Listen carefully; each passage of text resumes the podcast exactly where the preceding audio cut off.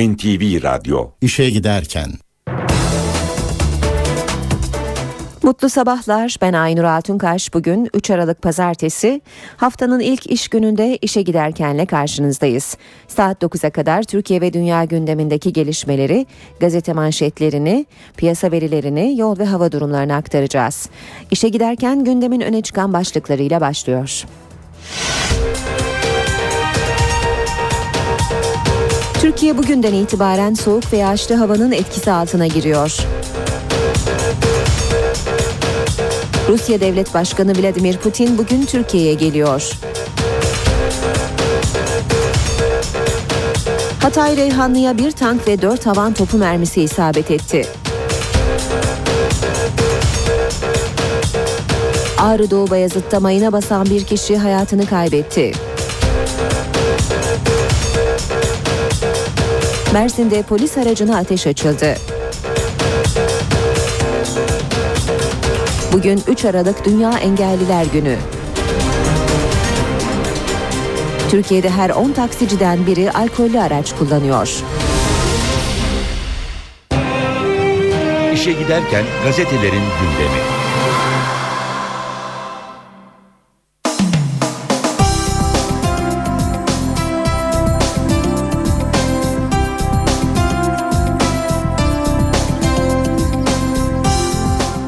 Basın özetlerine Milliyet Gazetesi ile başlıyoruz. Manşet engelliye sokak eziyeti. İstanbul'da tekerlekli sandalyede yaşamak, gezmek hala çok güç.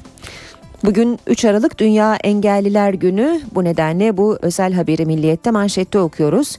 Eftal Altunbaran tekerlekli sandalyede basketbol oynuyor, dans ediyor, maratona katılıyor ama İstanbul sokaklarında basit işlerde bile zorlanıyor.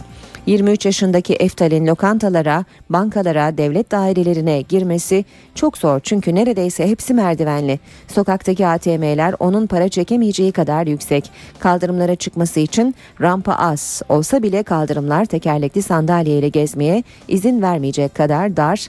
Ulaşım araçlarında da eksikler çok. Özürlüler yasası kapsamında bu yılın Temmuz ayına kadar kamunun sorumluluğundaki yerel engelli erişimine uygun hale getirilecekti. Bu konuda çok az şey yapıldığı gibi yasa 2015 yılına ertelendi. Devam edelim yine Milliyet gazetesinden aktarmaya. Masada ekonomi, akıllarda Suriye. Kritik ziyaret bugün. Vladimir Putin ve çok sayıda bakanın katılacağı Türkiye-Rusya üst düzeyli işbirliği konseyi toplantısında ana gündem maddeleri teknoloji ve nükleer enerji. Arka planda ise iki ülkenin ilişkilerini gelen Suriye konusunda uzlaşma arayışı var. Putin Denizbank'ı satın alan Sberbank'ın gecesine katılacak, Patrikhane'ye ise gitmeyecek. Devam ediyoruz basın özetlerine Hürriyet gazetesine bakalım. Nazlı Gül için özel emir diyor Hürriyet manşette. Özel hayatıyla ilgili hazırlanan dosya nedeniyle ordudan atılınca intihar eden Üsteğmen Nazlı Gül Daştanoğlu için Genelkurmay Başkanı Orgeneral Necdet Özel devreye girdi. Bir çocuk annesi Üsteğmen Nazlı Gül Daştanoğlu Kayseri'de 7 Kasım'da yaşamına son verdi. Evden silahını teslim etmek üzere çıkmıştı ama bir parka gitti ve beylik tabancasını kalbine doğrulttu. Ölümüyle büyük bir tartışma başladı. Tartışmanın merkezinde özel hayatın meslekten atılmaya ne kadar etki edebileceği dosyadaki iddiaların iftira olup olmadığı vardı. Neden evlendiği, boşandığı, makyaj yaptığı dahi sorulmuştu Nazlı Gül'e. Genelkurmay Başkanı Özel'in talimatıyla karargahtan gönderilecek özel ekip intiharı araştıracak. Devam ediyoruz. Basın özetlerine. Yine hürriyetten bir başlık. Fırsat tepti. 1-1 Fenerbahçe Kayseri ile berabere kalarak Galatasaray ile puanını eşitleme fırsatını kullanamadı. Haftanın kazananları Beşiktaş ve Antalya'nın 3 puan almasıyla Sarı Lacivertliler ikincilikten dördüncülüğe geriledi. Bir başka başlık. Torino'nun yıldızı Aylin en iyi kadın oyuncu seçildi. Bu yıl 30.sü düzenlenen Torino Film Festivali'nde en iyi kadın oyuncu ödülünü Aylin Tezel aldı. Alman vatandaşı Tezel, Paula Beck'in Am Himmel der Tag filmindeki Lara rolüyle jüriyi çok etkiledi. Cumhuriyet gazetesine bakalım siyasi soykırım manşetini görüyoruz. CHP'li Cihaner, Ergenekon, KCK, balyoz davalarının özgürlükleri boğduğunu söyledi. CHP milletvekili İlhan Cihaner, görünmekte olan bazı davaları siyasi soykırım olarak niteledi. Cihaner, KCK, Ergenekon, balyoz, devrimci karargah hatta buna Red Hack davasını da dahil ediyorum. Tamamı istedikleri toplum tasarımını hayata geçirmek için özgürlükleri boğan davalar diyor İlhan Cihaner. Yine Cumhuriyet'ten başlık karar vekillerin Başbakan Yardımcısı Arınç dokunulmazlıklar için grup kararı alınmaz dedi. BDP'lilerin dokunulmazlıklarının kaldırılmasına karşı olduğunu söyleyen AKP'li Ensarioğlu'nun açıklamalarına ilişkin değerlendirmede bulunan Arınç, her milletvekili işin bir yargı boyutunu bir de siyasi boyutunu düşünerek en doğru kararı verecektir. Vekillerimiz kendi düşünceleriyle oylarını gösterecektir dedi. Radikal gazetesiyle devam edelim. İzmir'in Çernobil'i diyor Radikal manşette. İzmir Gazi Emir'de kurşun üreten bir fabrikanın tonlarca zehri yıllarca kendi arazisine gömdüğü ortaya çıktı. Atıklar içinde eritilen nükleer çubuklar da var. Türkiye Atom Enerjisi Kurumu atıklarda radyasyon olduğunu belirtti ve karantinaya alın uyarısı yaptı. Ancak hiçbir önlem alınmadı. Toprak atığı kustu. Vatan gazetesine bakalım. ODTÜ'de afişli tecavüz davası diyor manşeti vatanın. Üç kız öğrenci kendilerine tecavüz ettiğini öne sürdükleri genci afişle deşifre etti. O afişi gören iki kız öğrenci de şikayetçi oldu diyor Vatan haberinde. Bir diğer başlık İsmail kaza ile ölmedi. Yeteneksizsiniz yarışmasıyla Türkiye'nin tanıdığı İsmail Akça dün toprağa verilecekti. Ancak baba Hasan Akça arkadaşı aradı. Abi komutanlara inanma İsmail'i onlar bitirdi dedi. Oğlumu cep telefonu yakalattı. Uzman çavuş vurmuş diyerek savcılığa başvurdu. Tören iptal edildi. Akça'nın naaşına ikinci otopsi yapıldı deniyor haberde. Devam ediyoruz basın özetlerine. Akşam gazetesine bakalım. Avukata gerek yok demiş akşam. Öcalan devletle müzakere dedi. İmralı ile Kandil arasında devlet girdi. Görüşme başvuruları 16 ayda 138. kez reddedilen avukatları Abdullah Öcalan istemiyor. BDP milletvekilleri Öcalan'ın şimdilik avukatlara ihtiyaç yok. Önemli olan müzakereler dediğini doğruladı. Yeni Şafak gazetesinde manşet kimyasal korkusu. Halep'teki kimyasal silah tesisi El Safir'de yaşanan hareketlilik dünyayı tedirgin etti. Muhaliflerin Şam-Halep arasındaki kritik noktaları ele geçirmek üzerine geçirmesi üzerine Esad yönetimi silahları kendi kontrolündeki bölgelere aktardı. Habertürk'te ise manşet İsrail para cezası kesti. Filistin Birleşmiş Milletler'de devlet statüsü aldı. İsrail'den misilleme geldi. Filistin'in 100 milyon dolarlık vergisini ödemiyor. Sabah gazetesine bakalım. Böyle abla eksik olsun demiş sabah manşette. Okuma yazma bilmeyen kardeşinin kimliğiyle her suçu işleyen abla onu hapse bile attırdı. Bir abla kardeşine bunları nasıl yapar dedirten olay İstanbul'da yaşandı. Gaz, hırsızlık, uyuşturucu gibi birçok suça karışan Günay Nuş'tır. Daha fazla sabıkası olmasın diye akıl almaz bir yöntem buldu. Okuma yazma bilmeyen dört çocuklu kız kardeşi Gülay Yıldırım'ın kimliğini alan Nuş'tır. Her yakalandığında polise bunu gösterdi. Ve Zaman gazetesiyle bitireceğiz basın özetlerini. Devlet millet birlikte uğurladı demiş Zaman manşette. Üstadın manevi evladı Mustafa Sungur abi on binlerin katılımıyla toprağa verildi. Fatih Camii yine tarihi bir cenaze törenine şahit oldu demiş Zaman. Bediüzzaman Said Nursi'nin talebelerinden Mustafa Sungur'u son yolculuğuna Başbakan Erdoğan'la birlikte on binlerce insan uğurladı. Bitiriyoruz böylece basın özetlerini işe giderken devam edecek ama önce reklamlar için kısa bir aramız var. Türkiye'nin bir numaralı kiremidi Kılıçoğlu 85. yılını kutluyor. 85 yıllık güven. Kılıçoğlu. Mükemmel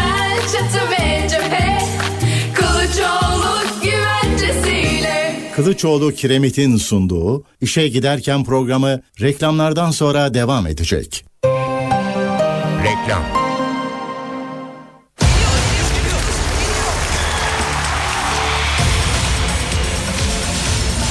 Hazır mısın Türkiye? Artık hiçbir şey eskisi gibi olmayacak. Bekleyin, o geliyor. Bu pazartesi 21'de. Tüm kanallarda. Beko çamaşır makinesiyle çamaşırlarınızı sadece 14 dakikada yıkayabilirsiniz. Pardon anlamadım da rica etsem tekrar edebilir misiniz? Beko çamaşır makinesiyle çamaşırlarınızı sadece 14 dakikada yıkayabilirsiniz. Üstelik şimdi 599 liradan başlayan fiyatlarla. World'e özel peşin fiyatına 11 taksitle alın, Nisan'da ödemeye başlayın. Türkiye'nin neresinde olursanız olun, DRD sınırsız araç seçenekleri, profesyonel filo yönetim anlayışı ve 7-24 kesintisiz hizmetleriyle işinizin sürekliliğini sağlar.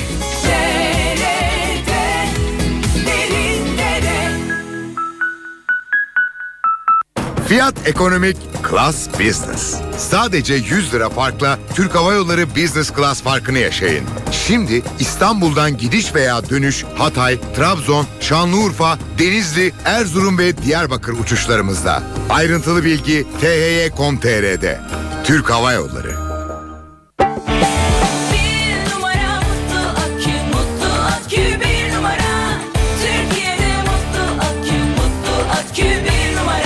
Türkiye'nin yıllardır en çok satan aküsü. Private Label sektörünün büyük buluşmasını kaçırmayın. Özel markalı ürünler fuarı 6-8 Aralık'ta TÜYAP Büyükçekmece'de.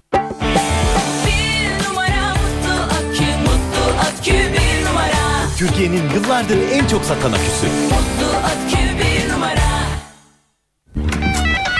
Arkadaşlar sözümü tuttum. Sizin için ünlü müzik prodüktörü Hasan Bey'i getirdim. İşte Hasan Bey, işte hayatınızın fırsatı. Hasan Bey tanıştırayım.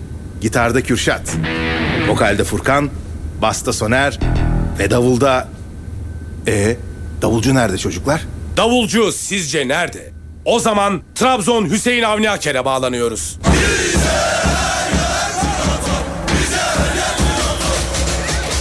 Trabzonspor için her şeyi göze alanlara daha fazla Trabzonspor verelim istedik. Spor sayfalarımızı arttırdık. Daha fazla Trabzonspor, daha fazla hürriyet.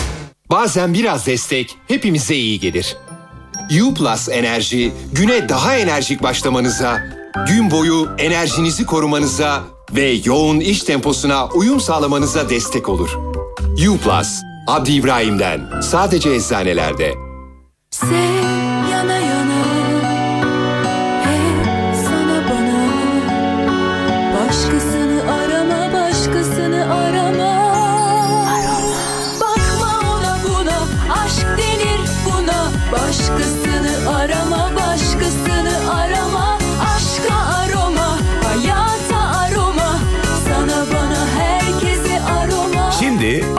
meyve suları yeni kapağıyla tek seferde kolayca açılır. Aromadan başkasını arama Leyla ile Mecnun bu akşam 23.17'de, 23.48'de, yarın sabah 7.36'da sen ne zaman istersen tvyo.com'da. En güzel diziler ve programlar istediğin anda TVO'yla yanında. Hem de bedava. Sen de izle durma. TVO herkes onu izliyor. NTV Radyo Saat 7.14 NTV Radyo'da birlikteyiz. Türkiye bugünden itibaren soğuk ve yağışlı havanın etkisi altına giriyor. Soğukla birlikte yurdun büyük bir bölümüne yılın ilk karı düşecek. Mevsim normallerinin üzerinde seyreden hava sıcaklıkları 8-10 derece düşecek. Ani soğuma beraberinde yağmur, kar ve şiddetli rüzgar getirecek. Yurda yılın ilk karı hafta ortasından sonra düşecek. Karlı karışık yağmur ve kar yağışları e, haftanın ikinci yarısında yurdun doğu kesimlerinde e, hafta sonuna doğru da yurdun e, batı kesimlerinin iç kesimlerinde yine Bilecik, Kütahya, Ankara'nın yükseklerinde Perşembe günü. Cuma günü de iç ve doğu kesimlerin tamamında karla karışık yağmur ve kar şeklinde olmaya başlayacak. Çok kuvvetli bir kar yağışı beklemiyoruz ama tabii mevsimin ilk karı olması sebebiyle hazırlıksız yakalanmamak önemli. İstanbul'da kar yok ama şiddetli yağış ve fırtına var. Uzmanlar su baskınları konusunda uyarıyor. Pazartesi günü itibariyle Avrupa yakasında, salı günü itibariyle de şehrin tamamında, İstanbul il merkezinin tamamında beklediğimiz kuvvetli yağışlara karşı vatandaşlarımızın dikkatli olmasını istiyoruz. Lodos kuvvetli, yer yer kısa süreli fırtına şeklinde esecek.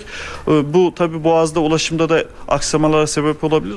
Uzmanlara göre soba zehirlenmelerine sebep olan lodosa da dikkat edilmeli. Ege'nin iç kesimleri yine Bursa, Bilecik, e, İç Anadolu'nun güney ve batı kesimlerinde e, sıcaklık derecelerinin düşmesiyle birlikte Lodos'la birlikte yer yer soba zehirlenmesi riski devam ediyor. Pazartesi günü itibariyle buna da özellikle vatandaşların dikkatli olmasını istiyoruz. Batı Karadeniz ve Ege'de kuvvetli fırtına beklenen bölgeler arasında. Çanakkale'de iki gün boyunca etkili olan şiddetli yağış su baskınlarına neden oldu. Mahsur kalanlar yardım ekipleri tarafından kurtarıldı. Yağış Balıkesir ve Edirne'de de etkisini gösterdi. Şiddetli yağışın etkili olduğu Çanakkale'de selle mücadele sürüyor. Daha var bir ses daha geliyor oradan. Kente aralıklarla devam eden sağanak hayatı olumsuz etkiledi. Yağışla birlikte kent merkezinden geçen Sarıçay'da su seviyesi yükseldi. Balıkçılar teknelerinin sürüklenmesini engellemek için büyük çaba harcadı. Yağış ilçelerde de etkili oldu. Ezine'de Akçin çayının taşmasıyla bazı okullarla hükümet konağını su bastı. Yenioba köyünde de sel nedeniyle evlerinde mahsur kalan 4 aileyi jandarma ekipleri kurtardı. Bayramiç ilçesinde ise kuvvetli yağış nedeniyle ilçedeki birçok ev ve iş yerini su bastı. Ayhan abi içeri girme Ayhan abi çık dışarı. Bayramiç, Ezine ve Biga'da yağıştan mahsur kalan toplam 29 kişi hava şartlarından dolayı helikopter desteği alınamadığı için kara ekipleri tarafından kurtarıldı. İlçede yağış tarım arazilerine de büyük zarar verdi. 13 köyle ulaşım kesildi. Yağış Çanakkale-İzmir karayolunda da aksamalara neden oldu. Edremit Körfezi'nde etkili olan kuvvetli yağış sonucu Hacı Osman Deresi taşınca karayolunda 3 saat boyunca ulaşım sağlanamadı. Edirne'de de 2 gündür devam eden yağış nedeniyle yaklaşık 5000 dönüm tarım arazisi suya gömüldü. Soğuk hava Rusya'da da etkili. Yoğun kar yağışı ülkeyi hazırlıksız yakaladı. Başkent Moskova ile ülkenin ikinci büyük kenti St. Petersburg'u birbirine bağlayan karayolu ulaşıma kapandı. Uzunluğu onlarca kilometreyi bulan araç kuyruğu oluştu. Rusya'da yoğun kar yağışı Cuma gününden itibaren başkent Moskova ile St. Petersburg'u birbirine bağlayan karayolunu teslim aldı. Otoyolun farklı bölümlerinde binlerce araç mahsur kaldı. Yardım ekipleri yol kenarlarına kurulan mutfaklarda mahsur kalan yolculara yemek hazırladı. İki gün süren tıkanıklık yolun bazı bölümlerinin temizlenmesiyle açılmaya başladı. Trafik hala var ama adım adım normale dönüyoruz. Yol temizleme ekipleri çalışmalarını tamamladığında sorun çözülecek.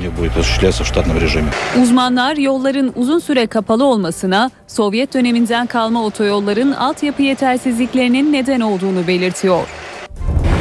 NTV Radyo. Duyduklarınıza inanın. Rusya Devlet Başkanı Vladimir Putin ertelenen Türkiye ziyaretini bugün gerçekleştirecek. Putin İstanbul'da Başbakan Tayyip Erdoğan'la görüşecek. Görüşmede Suriye'deki son durum ve sınıra Patriot füzeleri yerleştirilmesi konularının gündeme gelmesi bekleniyor.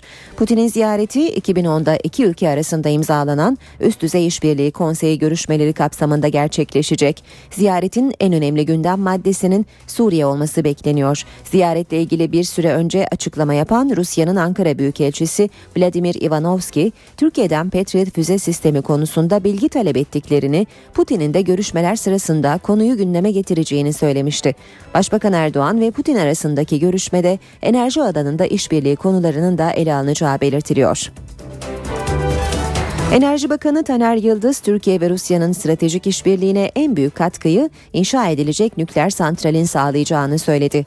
Yıldız, Rus nükleer enerji şirketi Rosatom Genel Müdürü Sergey Kriyenko ile görüşmenin ardından nükleer santral projesiyle ilgili gelişmeleri değerlendirdi. Projeyle ilgili kolları sıvadık diyen Taner Yıldız, görüşmede anlaşma için ne tür kolaylıklar sağlanabileceğini ele aldıklarını söyledi. Rosatom Genel Müdürü Kriyenko da sahadaki çalışmaların tamamlandığını, santralin hayata geçmesi için 15 bin kişilik bir istihdama ihtiyaç olduğunu belirtti. NATO Genel Sekreteri Anders Fogh Rasmussen, ittifakın Libya ve Suriye konularında çifte standart uyguladığı yönündeki eleştirilere yanıt verdi. Rasmussen ne iki ülke ne de yaşanan krizler aynı dedi. Turkish Policy dergisinin son sayısına konuşan Rasmussen, Suriye'deki durumla Libya'daki arasında önemli farklılıklar bulunduğunu söyledi. Libya halkını koruma konusunda Birleşmiş Milletler Güvenlik Konseyi kararı bulunduğuna dikkat çeken Rasmussen, Suriye'nin komşularının ve uluslararası camianın dış müdahale çağrısında bulunmadığını dile getirdi. Rasmussen, Türkiye ile Suriye arasındaki gerginliğe ilişkin değerlendirmelerde de bulundu. NATO'nun Türkiye'nin yanında olduğunu yineleyen Rasmussen, gerekmesi halinde Türkiye'yi korumaya hazırız diye konuştu.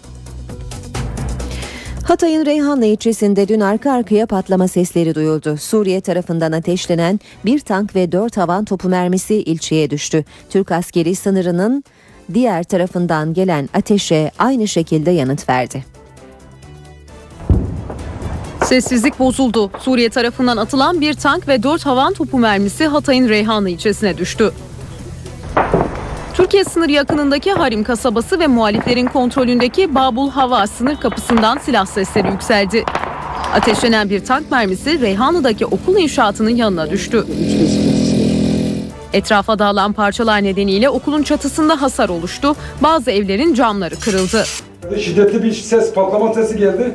O havli, o can havliyle dışarı attım kendimi. Dışarı çıkar çıkmaz hemen tekrar içeri kaçtım. Taş parçaları havadan uçuşurdu. Askeri yetkililer ve polis bölgede inceleme yaptı. Kurtuluş, Bükülmez, Kuletepe ve Oğulpınar köylerine de havan topu mermilerinin isabet ettiği belirlendi. Toplar düştükleri tarım arazilerinde geniş çukurlar açtı. Allah'a şükür gündüz vurulmadı, gece vurulmuş. Bu Çünkü gündüz vurulsaydı burada zeytin ağaçları, zeytinlik toplayan arkadaşlar var. Yani Allah bulak olurlardı. Sınırın diğer tarafından gelen ateşe Türk askeri yeni angajman kuralları dahilinde karşılık verdi. Reyhanlı 3. Hudut Tabur Komutanlığı'na bağlı obüs bataryalarından belirlenen hedeflere top atışı gerçekleştirildi. Sınırın diğer tarafında da can kayıpları devam ediyor. Suriye'nin Humus kentinde bomba yüklü araçla düzenlenen saldırıda 15 kişi yaşamını yitirdi. Humus'ta yerleşim birimlerinin yakınında patlayan bomba nedeniyle 24 kişi de yaralandı. Suriye ordusu başkent Şam'ın yakınlarında muhaliflerin elinde bulundurduğu bölgeleri de bombalıyor. Muhaliflere göre Suriye ordusu savaş uçakları ve roketler kullanıyor. En az 10 kişinin öldüğü belirtiliyor. Şam havaalanı da çatışmalar nedeniyle Perşembe gününden beri tam kapasiteyle kullanılamıyor. İşe giderken Ağrı'nın Doğu Bayazıt ilçesinde mayına basan bir kişi öldü, bir çocuk da yaralandı. İlçeye bağlı Kızılkaya köyünde hayvan otlatan 36 yaşındaki Hüsnü Yiğit mayına bastı. Yiğit ve yakınında bulunan 12 yaşındaki Ali Sökmen yaralandı. Hüsnü Yiğit Doğu Bayazıt Devlet Hastanesi'ndeki tüm müdahalelere rağmen kurtarılamadı. Yaralı çocuğun durumununsa iyi olduğu belirtildi. Patlamada ayrıca 13 koyun da telef oldu. Mersin'de devriye görevi yapan polis otosuna ateş açıldı. İki polis yaralandı. Saldırı Merkez Toroslar ilçesindeki Yumuktepe mahallesinde meydana geldi. Yüzleri maskeli olduğu iddia edilen kişiler pompalı tüfekle devriye gezen polis otosuna ateş açtıktan sonra olay yerinden kaçtı. Hastaneye kaldırılan polis memurları Nuh Mehmet Uslu ve Mahmut Gür Ocağ'ın hayati tehlikelerinin bulunmadığı açıklandı. Başbakan Yardımcısı Bülent Arınç, BDP'li vekiller hakkında hazırlanan fezlekelerle ilgili grup kararı alınacağını zannetmiyorum dedi. Bursa'da konuşan Arınç, AK Partili Galip Ensarioğlu'nun red oyu vereceğine yönelik açıklamasını ise milletvekillerimiz kendi düşünceleriyle oylarını göstereceklerdir sözleriyle değerlendirdi. Her milletvekili işin bir yargı boyutunu bir de siyasi boyutunu düşünerek mutlaka en doğru kararı verecektir. Bu konuda bir grup kararı alınacağını da zannetmiyorum. Milletvekillerimiz kendi düşünceleriyle oylarını göstereceklerdir ve sonuçta hep beraber göreceğiz. Sayın Ensarioğlu'nun kendi şahsi fikrini söylemesinin bir endişe doğurması, AK Parti içerisinde farklı düşünceler var. Şu kadar bu tarafta, bu kadar bu tarafta diye dedikoduya konu olmasını şahsen doğru bulmam. Her milletvekilimiz hem vicdani kanaatı hem de dokunulmazlığın kalkmasının sonuçlarını en iyi şekilde düşünür ve ona göre kararını verir. Emin olun başka siyasi partilerde de farklı düşünenler mutlaka olacaktır. Ama çıkan sonucu hep beraber göreceğiz. Başbakan Yardımcısı Bekir Bozdağ meclisin tarihinde ilk kez darbeleri araştıran bir komisyon kurduğunu belirterek bugüne kadar hesabı darbe yapanlar sorardı, bugünse millet hesap soruyor dedi. Komisyon raporunun sulandırılmak istendiğini de belirten Bozdağ, darbe teşebbüsü iddiasıyla bugün pek çok kişinin yargıda hesap verdiğini söyledi. 28 Şubat bugün yargıda. 12 Eylül bugün yargıda. Darbe teşebbüsü iddiasıyla bu darbe teşebbüsü iddiasıyla pek çok kişi bugün yargıda hesap veriyorlar. Türkiye Büyük Millet Meclisi ilk defa darbeleri araştıran bir komisyon kurdu. İlk defa bugüne kadar hep hesabı darbe yapanlar sorardı. Şimdi millet hesap soruyor. Darbeyi yapanlardan, muhtırayı verenlerden ve darbeye teşebbüs ettiklerine ilişkin hakkında iddia bulunanlardan millet adına yargı hesap soruyor. 12 Eylül'de yargılanamaz, falan da yargılanamaz, filan da yargılanamaz diye meydan meydan gezip miting yaptılar. Şimdi ben soruyorum Yozgat'tan. Yalanı kim söylemiş? Darbeleri Araştırma Komisyonu bir rapor sundu. Bu raporu sulandırmak için başka bahanelerin içerisindeler. Savcılık Yeşil Kod adlı Mahmut Yıldırım'ın 2001 yılında düşen kasa tipi uçakta öldüğü iddiasını araştıracak. Malatya Cumhuriyet Başsavcılığı iddiayı ortaya atan Şemdin Sakık'ın ifadesini istedi. Savcılık kazada sivillerin yaşamını yitirdiği iddiasını da inceleyecek. Yeşil 2001'de Malatya'da düşen uçakta öldü. Malatya Cumhuriyet Başsavcılığı Ergenekon davasında tanık olarak ifade veren Şemdin Sakın bu iddiasını araştırmak için düğmeye bastı. Tunceli Jandarma Alay Komutanlığı görevi sırasında 1994 yılında lojmanında ölü bulunan Kazım Çillioğlu soruşturmasını yürüten Malatya Cumhuriyet Başsavcılığı olayın baş şüphelilerinden Yeşil Kod adlı Mahmut Yıldırım'ın 2001 yılında Malatya'da fazla yük taşıdığı iddiasıyla düşen kasa tipi uçakta öldüğü iddialarını mercek altına aldı. İddialar üzerine Ergenekon davasına bakan mahkemeden sakın ifadesini talep eden savcılık, askeri savcılıktan da kazaya ilişkin raporu istedi. Buna göre ilk olarak 34 askerin şehit olduğu uçakta sivillerin de yaşamını yitirdiği iddiası araştırılacak. Ardından da kazada yaşamını yitirenlerin kimlik tespiti yapılarak alınacak DNA örnekleri Yeşil'in mevcut kayıtlardaki kan grubu ve parmak iziyle karşılaştırılacak. Malatya Savcılığı'nın Çillioğlu soruşturması ile ilgili hazırladığı bilirkişi raporunda Albay Kazım Çillioğlu'nun öldürüldüğü belirtilmiş, Mahmut Yıldırım'la Bozok Kod adlı Yusuf Geyik hakkında da yakalama kararı çıkartılmıştı. Muhsin Yazıcıoğlu ile 4 kişinin hayatını kaybettiği helikopter kazasına ilişkin soruşturmada savcılık pilotun karbon monoksitten zehirlendiği iddiaları üzerine kazada hayatını kaybeden gazeteci İsmail Güneş'in çantasında inceleme yaptırdı. Helikopter kazasına ilişkin pilotun karbon monoksit gazından zehirlendiği ve bu gazın helikopterde bulunan gazeteci İsmail Güneş'in çantasındaki jelden çıktığı iddialarını araştıran savcılık Güneş'in kaza sonrası yanında bulunan çantasını istedi. Ailesi tarafından gönderilen çantada uzman ekiplerce inceleme yapıldı. Malatya Cumhuriyet Başsavcı Vekilliği iddiaları doğrular yönde bir bulguya rastlanmadığını raporlaştırarak soruşturma dosyasına ekledi. Az sonra kısa bir aramız var ama ara vermeden önce İstanbul trafiğine kısaca bakalım. İki araç arızasından bahsedelim. D100'de Florya Çoban Çeşme istikametinde kalan bir araç var ve bu nedenle bölgede trafik yoğunlaşıyor. Yine D100'de Sefaköy Florya yönünde de bir araç arızası meydana geldi. Köprülerde e, durum ne? Boğaziçi Köprüsü'nde Anadolu Avrupa geçişinde Çamlıca itibariyle başlayan yoğunluk köprü ortasına kadar devam ediyor. Ters yönde ise köprü girişinden köprü çıkışına kadar trafik oldukça yoğun. Fatih Sultan Mehmet Köprüsü Anadolu Avrupa geçişi yoğunluğu Koz Yatağı'ndan itibaren başlıyor. Hatta bu yoğunluk Bostancı Kavşağı'na kadar gerilemiş durumda ve yoğunluk e, köprü girişine kadar devam ediyor. D100'de de bugün oldukça yoğun bir trafik var. İstanbul'da zeminin ıslak olmasından da kaynaklanıyor bu yoğunluk. Çobançeşme Kavşağı'ndan itibaren Haliç'e kadar devam eden yoğunluktan söz etmemiz gerekiyor. Tem'de de Mahmut Bey Batı Kavşağı'ndan itibaren trafik metrise kadar yoğun şekilde devam ediyor. Devamında Karayolları Mahallesi Hastal arasında da yoğun bir trafik var. Birazdan spor haberlerine bakacağız. Şimdi kısa bir aramız var. Ara vermeden önce gündemin başlıklarını hatırlatalım.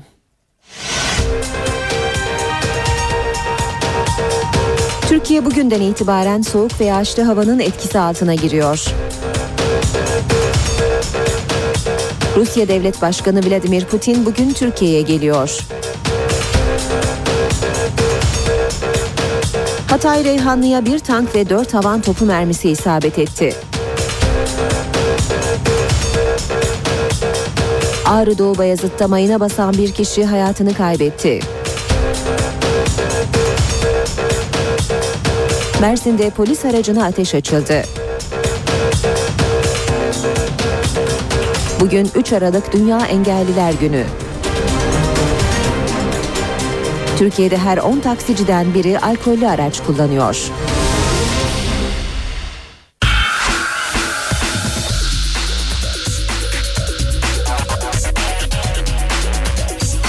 Spor sayfaları.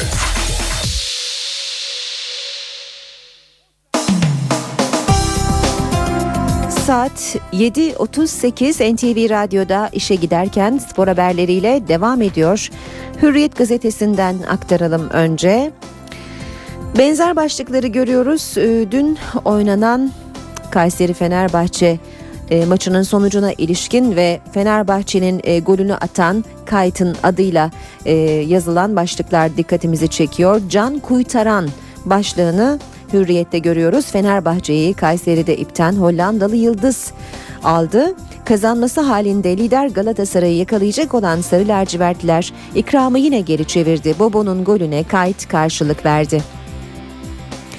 Aykut Kocaman'ın açıklamasını görüyoruz. Bir puanın böylesi hiç de kötü değil. Tecrübeli hoca Kayseri Spor'un golü geldikten sonra silkelenip gol bulmak bizim açımızdan iyi bir durum dedi. Fenerbahçeli futbolcular ve Fenerbahçe televizyonu saldırıyı Kayserilerin yapmadığını söyledi. Olayların şifresi 61 plakas, e, plakanın dakikasında Kadir Hastadı Trabzon diye inledi. Maç öncesi çıkan olaylar, açılan şike pankartları ve otobüs taşlanmasının başrolünde Kayserilerle birlikte hareket eden Trabzonsporların olduğu belirtilirken atılan sloganlar ve tweetler buna delil gösterildi. Devam edelim yine Hürriyet gazetesinden aktarmaya.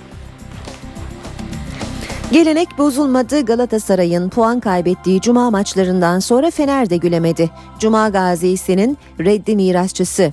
Aslan'ın kayıplarından faydalanamadı. Haftanın açılış mücadelelerinde kaybettiği puanlarla dikkat çeken Sarı Kırmızıların ezeli bir takipçisi var. Cimbom'un Gaziantep Spor'a 2 puan bırakmasından 2 gün sonra Fenerbahçe'de Kayseri'ye takıldı denmiş. 5 günde 2 pençe. Olaylı maçta Galatasaray Daikin konuk olduğu Fenerbahçe'yi 5 gün sonra bir kez daha aynı skorla devirmeyi başardı. Acıbadem, e, Acıbadem Kadınlar Voleybol Ligi'nde oynanan maçta Galatasaray Daikin Fenerbahçe'yi 3-1 yendi. İki takım arasındaki karşılaşmayı Fenerbahçe Başkanı Aziz Yıldırım da izledi. Karşılaşmanın ikinci setinde Sarı Lacivertli taraftar sahaya yabancı madde attı. Taraftarın kötü tezahüratı nedeniyle anons yapıldı. Fener'in yüzü potada güldü. Futbol ve voleybolda istediği sonuçları alamayan Fenerbahçe'nin kadın ve erkek basketbol takımlarını takımları rakiplerini devirdi. Futbolda Kayseri Spor'la 1-1 berabere kalarak 2 puan yitiren Voleybol Kadınlar Ligi'nde de ezeli rakibi Galatasaray'a 3-1 mağlup olan Fenerbahçe istediği sonuçları potada aldı. Fenerbahçe Ülker Beko Basketbol Ligi'nde deplasmanda karşılaştığı Gaziantep Büyükşehir Belediye'yi rahat bir oyunla 17 sayı farkla mağlup etti. 86-69. Sarı lacivertli kızlar da Ceyhan Belediyesi'ni Matovic'in etkili oyunuyla 80-68 mağlup etti. Kartal avcısı Hawkins Galatasaray ezeli rakibini evinde devirerek ligde namağlup liderliğini sürdürdü. Gerralds'ın 16, Whitmar'ın 13 sayısı yetmedi. Beşiktaş'ı 26 sayı 3 asistle oynayan David Hawkins'in önderliğinde mağlup eden Cimbom 8'de 8 yaparken siyah beyazlar bu sezon dördüncü kez salondan boynu bükük ayrıldı. En sıcak Aralık Galatasaray yılın son ayında yoğun maç maratonuna başlayacak 19 gün içinde 6 maç yapacak. Sarı Kırmızılar Aralık ayında kritik bir viraja girecek. Zorlu sürece Braga karşılaşmasıyla başlayacak. Kupa maçlarıyla devam edecek. Fenerbahçe ve Trabzon'la kozlarını paylaşacak. Ve sakat çok forvet yok başlığıyla bitirelim hürriyeti. Trabzonspor'u Gençler Birliği maçı öncesi eksikler düşündürüyor.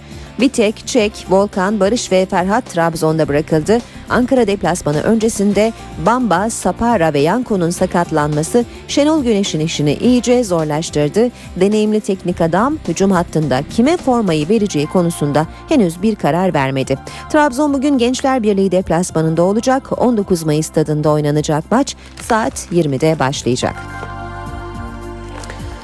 Devam edelim spor haberleri aktarmaya. Haber Türkiye'ye bakalım. Haber Türk'te Kayseri'de Christian'la net fırsatları kaçıran belalısı Bobo'nun golüyle yenik duruma düşen Fenerbahçe'ye bir puanı Hollandalı Yıldız'ının getirdiğini okuyoruz ve başlık hürriyettekine benziyor. Kuytarıcı.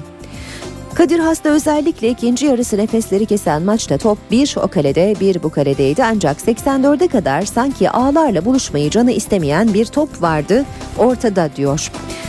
Bir numaralı fedakarlık başlığıyla devam edelim. Bacağında yırtık bulunan Fernando Muslera doktorların riskli demesine karşın ne yapın edin beni yetiştirin Braga maçında oynamak istiyorum takımı asla yalnız bırakamam dedi.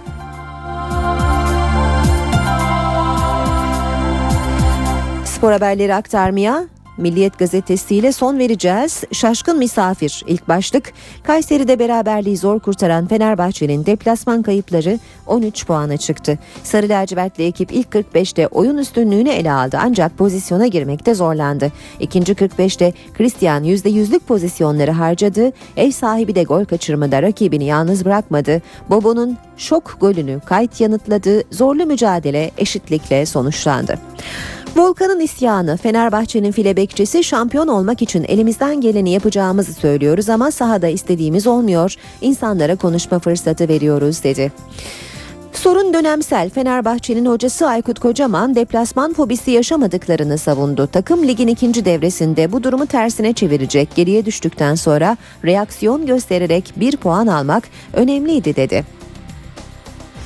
Kayseri'de olay çok. Kayseri'de dün karşılaşma öncesi hiç de hoş olmayan görüntüler vardı. Önce Fenerbahçe kafilesinin kaldığı otelin önünde toplanan bir grup Kayseri Spor taraftarı takımı stada götürmek için bekleyen otobüse taş ve sopalarla saldırmak istedi. Polis ekiplerinin müdahalesiyle dağılan taraftar bir süre sonra otele tekrar yaklaştı. Otelin önünde bulunan parktaki lambalara ve çöp kovalarına zarar veren taraftar polisin göz yaşartıcı bomba ile müdahalesi sonucu dağıldı. Elinde bıçakla polise mukavemette bulunan bir taraftar gözaltına alındı. Fenerbahçe otobüsü de Kadir Has stadına girmek üzereyken taşlı saldırıya uğradı. Devam ediyoruz Milliyet gazetesinden aktarmaya. Kıraç'tan nokta. Galatasaray Eğitim Vakfı Başkanı camiayı liseli, üniversiteli, mektepsiz gibi bölmeye çalışıyorlar. Bunu kabul etmem çünkü biz bir bütünüz. Galatasaray'ı büyüten mezunları değil, Galatasaray mezunu olmayan taraftarlarıdır, dedi. Spor haberleri aktarıyoruz Milliyet gazetesinden. Son başlık aynı tarife Galatasaray Daikin Türkiye Kupası'ndan sonra Acıbadem Voleybol 1. Liginde de ezeli rakibi Fenerbahçe'yi 3-1 mağlup etmeyi başardı demiş Milliyet gazetesi de Cimbom 5. galibiyetine uzanarak 3. sıraya yükseldi.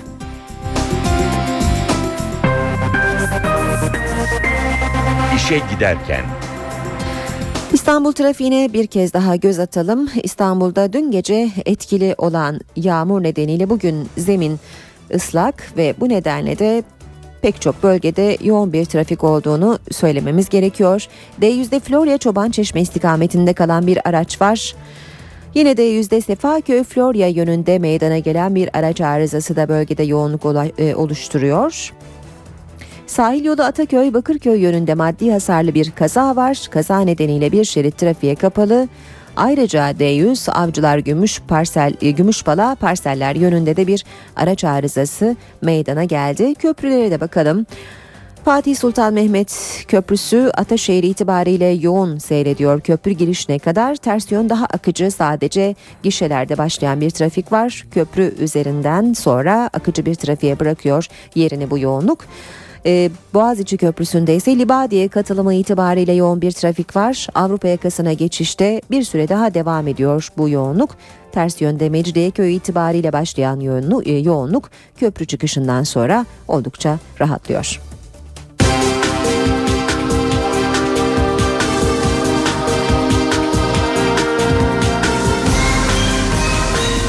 İşe giderken Ana dilde savunma hakkı ile ilgili düzenleme bu hafta Meclis Genel Kurulu'nda görüşülecek. Sermaye Piyasası Kanunu ve Avrupa İnsan Hakları Mahkemesi'ne başvurularla ilgili tasarıda Genel Kurul'un bu haftaki gündem maddelerinden.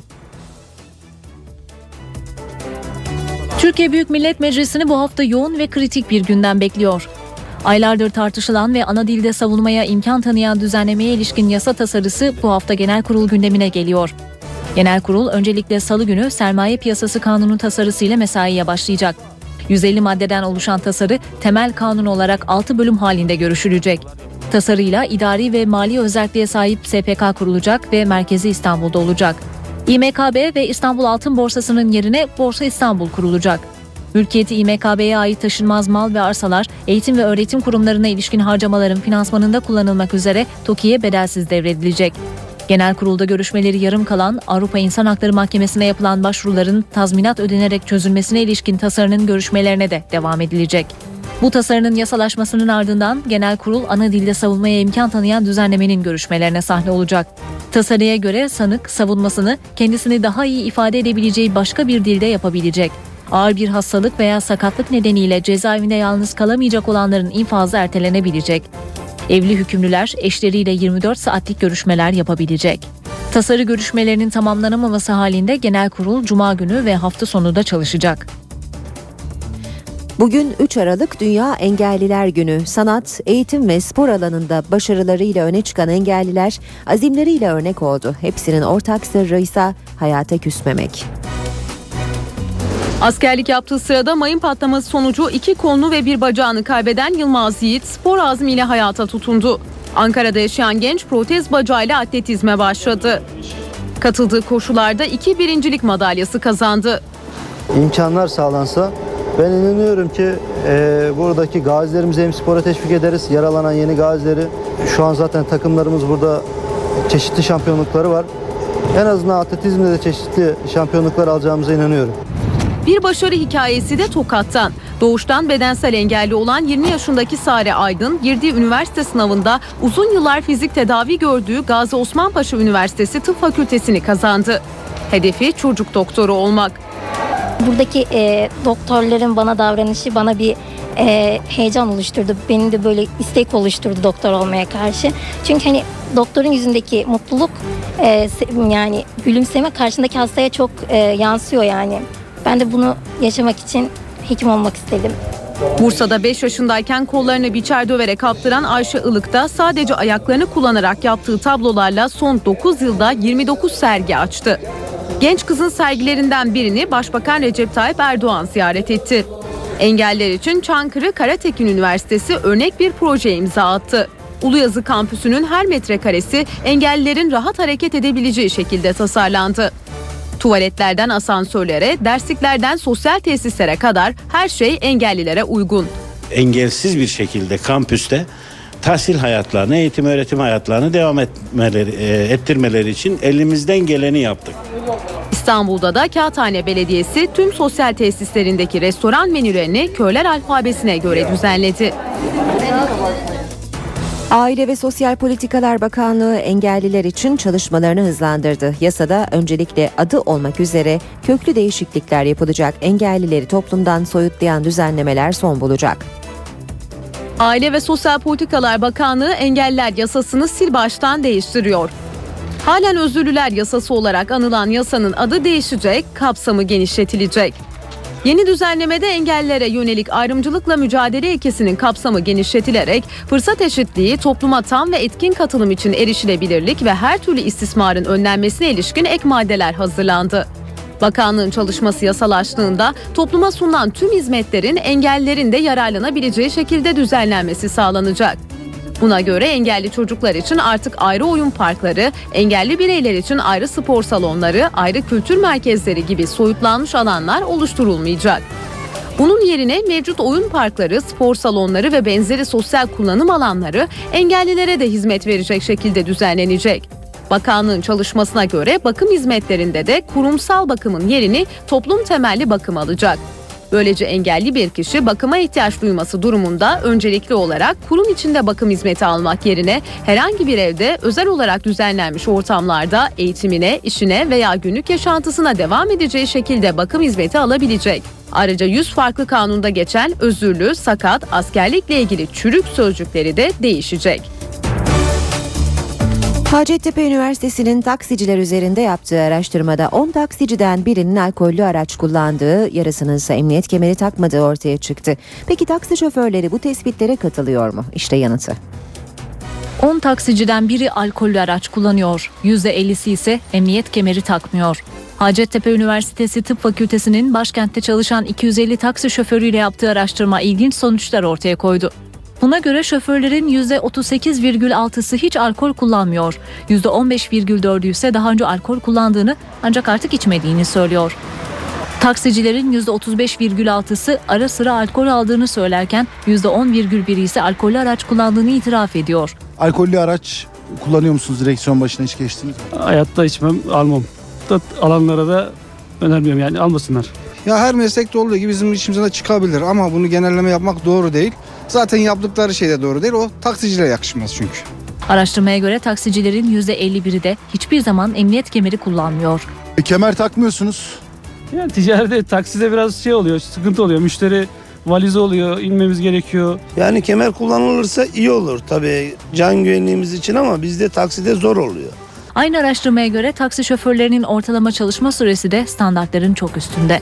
NTV Radyo Yeni haftaya başlarken yağış yine Marmara ve Ege'de kuvvetli. İç kesimlerde de yağmur başlayacak. Ayrıca sert lodos etkili. Salı günü ise rüzgar Marmara'da karayla dönecek ve sıcaklık hızla kış değerlerine inecek. İç ve doğu kesimlere yayılacak yağışlar salıdan itibaren yer yer kara dönüşebilir. Beş büyük kentin hava koşullarına gelince İstanbul yağmurlu 15-16 derece, lodos sert ama salı günü karayel ve soğuk hava geliyor. Sıcaklık 9-10'lara inecek. Ankara'da yağışlar başlıyor, lodosta çok sert. İzmir'de sağanaklar ara vermiyor. Salıdan itibaren hava da soğuyacak. Bursa sabah öğle arası, Adana ise akşama doğru yağış alacak. Marmara'da sert lodos ve yağmur var. Ancak salıdan itibaren karayla dönecek rüzgar kışı getirecek. Salı günü yağmur Marmara'nın doğusunda şiddetli olurken Uludağ ve Kartepe'ye kar yağabilecek. İç Anadolu'da sert lodos ve yağmur var. Salı günü havanın soğumasıyla beraber yağışlar gücünü arttıracak, sıcaklık 6-7 derece inecek. Ege'de yağışlar bu haftada aralıksız devam edecek. Manisa, İzmir, Aydın, Mola boyunca yağmur daha kuvvetli. Lodos yine Çeşme, Kuşadası, Fethiye açıklarında fırtına hızına çıkıyor. Akdeniz'de gündüz başlayacak sağanaklar akşama doğru Güneydoğu'yu da etkisi altına alacak. Salı günü yağmur özellikle Adana, Hatay, Gaziantep, Diyarbakır arasını şiddetli yağabilir. Doğu Anadolu'da yağışlar salıdan itibaren başlayacak ve havanın da soğumasıyla bu hafta yer yer kar şeklinde düşecek. Karadeniz'de Bolu Samsun arası yağışlı. Doğu Karadeniz hala ılık 22 derece. Salı günü tüm Karadeniz'e yayılacak yağış özellikle Kartalkaya ve Ilgaz dağlarına kar şeklinde yağacak. İşe giderken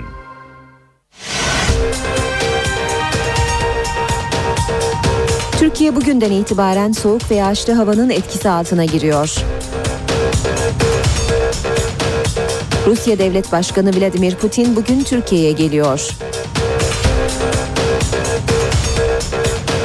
Hatay Reyhanlı'ya bir tank ve dört havan topu mermisi isabet etti.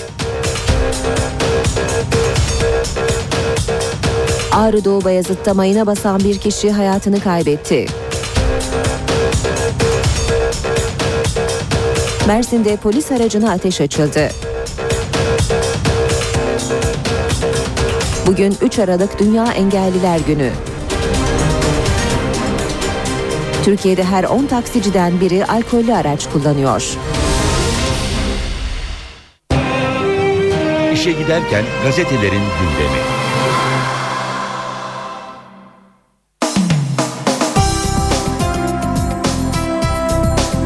Saat 8'i 3 geçiyor. NTV Radyo'da işe giderken basın özetleriyle devam ediyor. Milliyet gazetesiyle başlıyoruz.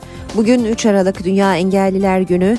Milliyet'te manşette engelliye sokak eziyeti demiş. İstanbul'da tekerlekli sandalyede yaşamak, gezmek hala çok güç. Eftal Altunbaran tekerlekli sandalyede basketbol oynuyor, dans ediyor, maratona katılıyor ama İstanbul sokaklarında basit işlerde bile zorlanıyor. 23 yaşındaki Eftal'in lokantalara, bankalara, devlet dairelerine girmesi çok zor çünkü neredeyse hepsi merdivenli. Sokaktaki ATM'ler onun para çekemeyeceği kadar yüksek. Kaldırımlara çıkması için rampa az olsa az, olsa bile kaldırımlar tekerlekli sandalyeyle gezmeye izin vermeyecek kadar dar. Ulaşım araçlarında da eksikler çok. Özürler yasası kapsamında bu yılın Temmuz ayına kadar kamunun sorumluluğundaki yerler engelli erişimine uygun hale getirilecekti. Bu konuda çok az şey yapıldığı gibi yasada 2015 yılına ertelendi. Devam edelim yine milliyetten aktarmaya masada ekonomi akıllarda Suriye kritik ziyaret bugün. Vladimir Putin ve çok sayıda bakanın katılacağı Türkiye-Rusya üst düzeyli işbirliği konseyi toplantısında ana gündem maddeleri teknoloji ve nükleer enerji. Arka planda ise iki ülkenin ilişkilerini geren Suriye konusunda uzlaşma arayışı var. Hürriyet gazetesine bakalım. Nazlı Gül için özel emir diyor Hürriyet manşette. Özel hayatıyla ilgili hazırlanan dosya nedeniyle ordudan atılınca intihar eden Üsteğmen Nazlıgül Daştanoğlu için Genelkurmay Başkanı Orgeneral Necdet Özel devreye girdi. Bir çocuk annesi Üsteğmen Nazlıgül Daştanoğlu Kayseri'de 7 Kasım'da yaşamına son verdi. Evden silahını teslim etmek üzere çıkmıştı ama bir parka gitti ve beylik tabancasını kalbine doğrulttu. Ölümüyle büyük bir tartışma başladı. Tartışmanın merkezinde özel hayatın meslekten atılmaya ne kadar etki edebileceği, dosyadaki iddiaların iftira olup olmadığı vardı. Neden evlendiği, boşandığı, makyaj yaptığı dahi sorulmuştu Nazlı Gül'e. Genelkurmay Başkanı Özel'in talimatıyla karargahtan gönderilecek özel ekip intiharı araştıracak. Bir diğer başlık Şirince'de boş yatak yok. Maya takvimine göre 21 Aralık 2012'de yaşanacağı düşünülen kıyametten etkilenmeyeceğine inanılan İzmir Şiringe, Şirince kıyamet gününe hazır. Köydeki 165 yatak çoktan doldu. Kapasite ek yataklarla 500'e çıkarıldı. İnanmasa da atmosferi yaşamak isteyenler Şirince'ye akın ediyor. Fırsat tepti 1-1. Fenerbahçe Kayseri ile berabere kalarak Galatasaray ile puanını eşitleme fırsatını kullanamadı. Haftanın kazananları Beşiktaş ve Antalya'nın 3 puan almasıyla Sarı Lacivertler ikincilikten dördüncülüğe geriledi. Vatan Gazetesi Orta Doğu Teknik Üniversitesi'nde afişli tecavüz davası demiş manşette. Üç kız öğrenci kendilerine tecavüz ettiğini öne sürdükleri genci afişle deşifre etti. O afişi gören iki kız öğrenci de şikayetçi oldu. İsmail kazayla ölmedi. Yeteneksizsiniz yarışmasıyla Türkiye'nin tanıdığı İsmail Akça dün toprağa verilecekti. Ancak baba Hasan Akça arkadaşı aradı. Abi komutanlara inanma İsmail'i onlar bitirdi dedi. Oğlumu cep telefonu yakalattı uzman çavuş vurmuş diyerek savcılığa başvurdu. Tören iptal edildi. Akça'nın naaşına ikinci otopsi yapıldı. Devam ediyoruz. Basın özetlerine, akşam gazetesine bakalım. Avukata gerek yok diyor akşam manşette. Öcalan devletle müzakere dedi. İmralı ile Kandil arasına devlet girdi. Görüşme başvuruları 16 ayda 138. kez reddedilen avukatları Abdullah Öcalan istemiyor. BDP milletvekilleri Öcalan'ın şimdilik avukatlara ihtiyaç yok, önemli olan müzakereler dediğini doğruladı. Sabah gazetesinden bir haberle devam edelim.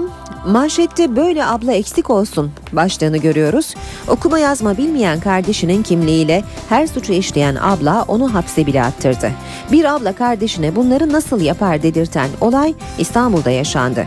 Gasp, hırsızlık, uyuşturucu gibi birçok suça karışan Günay Nuştır daha fazla sabıkası olmasın diye akıl almaz bir yöntem buldu. Okuma yazma bilmeyen dört çocuklu kız kardeşi Gülay Yıldırım'ın kimliğini alan Nuştır her yakalandığında polise bunu gösterdi. Her şeyden habersiz hakkında suç daha oluşan kardeş bir hırsızlık davasından iki buçuk yıl ceza aldı. Geçiyoruz Haber Türkiye. İsrail para cezası kesti diyor Habertürk manşette. Filistin Birleşmiş Milletler'de devlet statüsü aldı. İsrail'den misilleme geldi. Filistin'in 100 milyon dolarlık vergisini ödemiyor.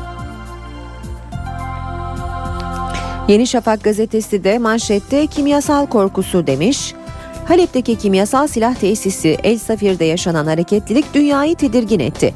Muhaliflerin Şam-Halep arasındaki kritik noktaları ele geçirmesi üzerine Esad yönetimi silahları kendi kontrolündeki bölgelere aktardı. Cumhuriyet gazetesi var sırada. Siyasi soykırım Başlığını manşette görüyoruz. CHP'li Cihaner Ergenekon KCK balyoz davalarının özgürlükleri boğduğunu söyledi. CHP milletvekili İlhan Cihaner görülmekte olan bazı davaları siyasi soykırım olarak niteledi. Cihaner KCK, Ergenekon, Balyoz, devrimci karargah hatta buna Red Hack davasını da dahil ediyorum. Tamamı istedikleri toplum tasarımını hayata geçirmek için özgürlükleri boğan davalar. Yurttaşlarımızın bu tuzağa düşmeden yaşadığımız sorunun topyekün bir özgürlük ve adalet sorunu olduğunu görüp tavırlarını özgürlükten yana almaları gerekir diye konuşmuş.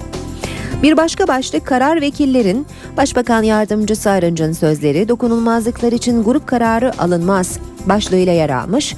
BDP'lilerin dokunulmazlıklarının kaldırılmasına karşı olduğunu söyleyen AKP'li Ensarioğlu'nun açıklamalarına ilişkin değerlendirmede bulunan Arınç, her milletvekili işin bir yargı boyutunu bir de siyasi boyutunu düşünerek en doğru kararı verecektir. Vekillerimiz kendi düşünceleriyle oylarını gösterecektir dedi. Radikal gazetesine bakalım.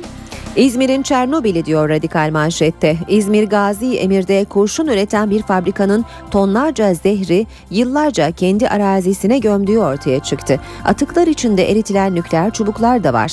Türkiye Atom Enerjisi Kurumu atıklarda radyasyon olduğunu belirtti ve karantinaya alın uyarısı yaptı. Ancak hiçbir önlem alınmadı. Toprak atığı kustu deniyor haberin ayrıntılarında. Son olarak da Zaman Gazetesi'ne bakalım. Şiddet gören 11 bin kadın devlete sığındı. Şiddet ve istismara maruz kaldığı için devlete sığınan kadın sayısı her gün artıyor. Her her geçen gün artıyor. Aile ve Sosyal Politikalar Bakanlığı'na bağlı kadın sığınma evlerine bu yıl 10.958 kadınla 2.338 çocuk yerleşti. Bu rakam geçen sene 8.610 kadın ve 3.360 çocuk olarak kayıtlara geçmişti.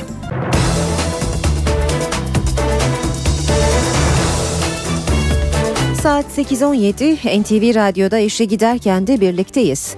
Rusya Devlet Başkanı Vladimir Putin ertelenen Türkiye ziyaretini bugün gerçekleştirecek. Putin İstanbul'da Başbakan Tayyip Erdoğan'la görüşecek. Görüşmede Suriye'deki son durum ve sınıra Patriot füzeleri yerleştirilmesi konularının gündeme gelmesi bekleniyor. Putin'in ziyareti 2010'da iki ülke arasında imzalanan Üst Düzey İşbirliği Konseyi görüşmeleri kapsamında gerçekleşecek. Ziyaretin en önemli gündem maddesinin Suriye olması bekleniyor. Ziyaretle ilgili bir süre önce açıklama yapan Rusya'nın Ankara Büyükelçisi Vladimir Ivanovski, Türkiye'den Patriot füze sistemi konusunda bilgi talep ettiklerini, Putin'in de görüşmeler sırasında konuyu gündeme getireceğini söylemişti. Başbakan Erdoğan ve Putin arasındaki görüşmede enerji alanında işbirliği konularının da ele alınacağı belirtiliyor. NATO Genel Sekreteri Anders Fogh Rasmussen, ittifakın Libya ve Suriye konularında çifte standart uyguladığı yönündeki eleştirilere yanıt verdi. Rasmussen, ne iki ülke ne de yaşanan krizler aynı dedi. Turkish Policy Quarterly dergisinin son sayısına konuşan Rasmussen, Suriye'deki durumla Libya'daki arasında önemli farklılıklar bulunduğunu söyledi. Libya halkını koruma konusunda Birleşmiş Milletler Güvenlik Konseyi kararı bulunduğuna dikkat çeken Rasmussen, Suriye'nin komşularının ve uluslararası camianın dış müdahale çağrısında bulunmadığını dile getirdi. Rasmussen, Türkiye ile Suriye arasındaki gerginliğe ilişkin değerlendirmelerde de bulundu. NATO'nun Türkiye'nin yanında olduğunu yineleyen Rasmussen, gerekmesi halinde Türkiye'yi korumaya hazırız diye konuştu. Hatay'ın Reyhanlı ilçesinde dün arka arkaya patlama sesleri duyuldu. Suriye tarafından ateşlenen bir tank ve dört havan topu mermisi ilçeye düştü. Türk askeri sınırın diğer tarafından gelen ateşe aynı şekilde karşılık verdi. Sessizlik bozuldu. Suriye tarafından atılan bir tank ve 4 havan topu mermisi Hatay'ın Reyhanlı ilçesine düştü. Türkiye sınır yakınındaki Harim kasabası ve muhaliflerin kontrolündeki Babul Hava sınır kapısından silah sesleri yükseldi. Ateşlenen bir tank mermisi Reyhanlı'daki okul inşaatının yanına düştü. Etrafa dağılan parçalar nedeniyle okulun çatısında hasar oluştu. Bazı evlerin camları kırıldı. Şiddetli bir ses, patlama sesi geldi. Bize de O havli, o can havliyle dışarı attım kendimi. Dışarı çıkar çıkmaz hemen tek içeri kaçtım. Taş parçaları havadan uçuşurdu. Askeri yetkililer ve polis bölgede inceleme yaptı. Kurtuluş, Bükülmez, Kuletepe ve Oğulpınar köylerine de havan topu mermilerinin isabet ettiği belirlendi. Toplar düştükleri tarım arazilerinde geniş çukurlar açtı. Allah'a şükür gündüz vurulmadı, gece vurulmuş. Bu Çünkü gündüz vurulsaydı burada zeytin ağaçları, zeytinlik toplayan arkadaşlar var. Yani Allah bulak olurlardı. Sınırın diğer tarafından gelen ateşe Türk askeri yeni angajman kuralları dahilinde karşılık verdi. Reyhanlı 3. Hudut Tabur Komutanlığı'na bağlı obüs bataryalarından belirlenen hedeflere top atışı gerçekleştirildi. Bugün 3 Aralık Dünya Engelliler Günü. Sanat, eğitim ve spor alanında başarılarıyla öne çıkan engelliler azimleriyle örnek oldu. Hepsinin ortak sırrı ise hayata küsmemek. Askerlik yaptığı sırada mayın patlaması sonucu iki kolunu ve bir bacağını kaybeden Yılmaz Yiğit spor azmiyle hayata tutundu. Ankara'da yaşayan genç protez bacağıyla atletizme başladı. Katıldığı koşularda iki birincilik madalyası kazandı. İmkanlar sağlansa ben inanıyorum ki e, buradaki gazilerimizi hem spora teşvik ederiz. Yaralanan yeni gazileri. Şu an zaten takımlarımız burada çeşitli şampiyonlukları var. En azından atletizmde de çeşitli şampiyonluklar alacağımıza inanıyorum.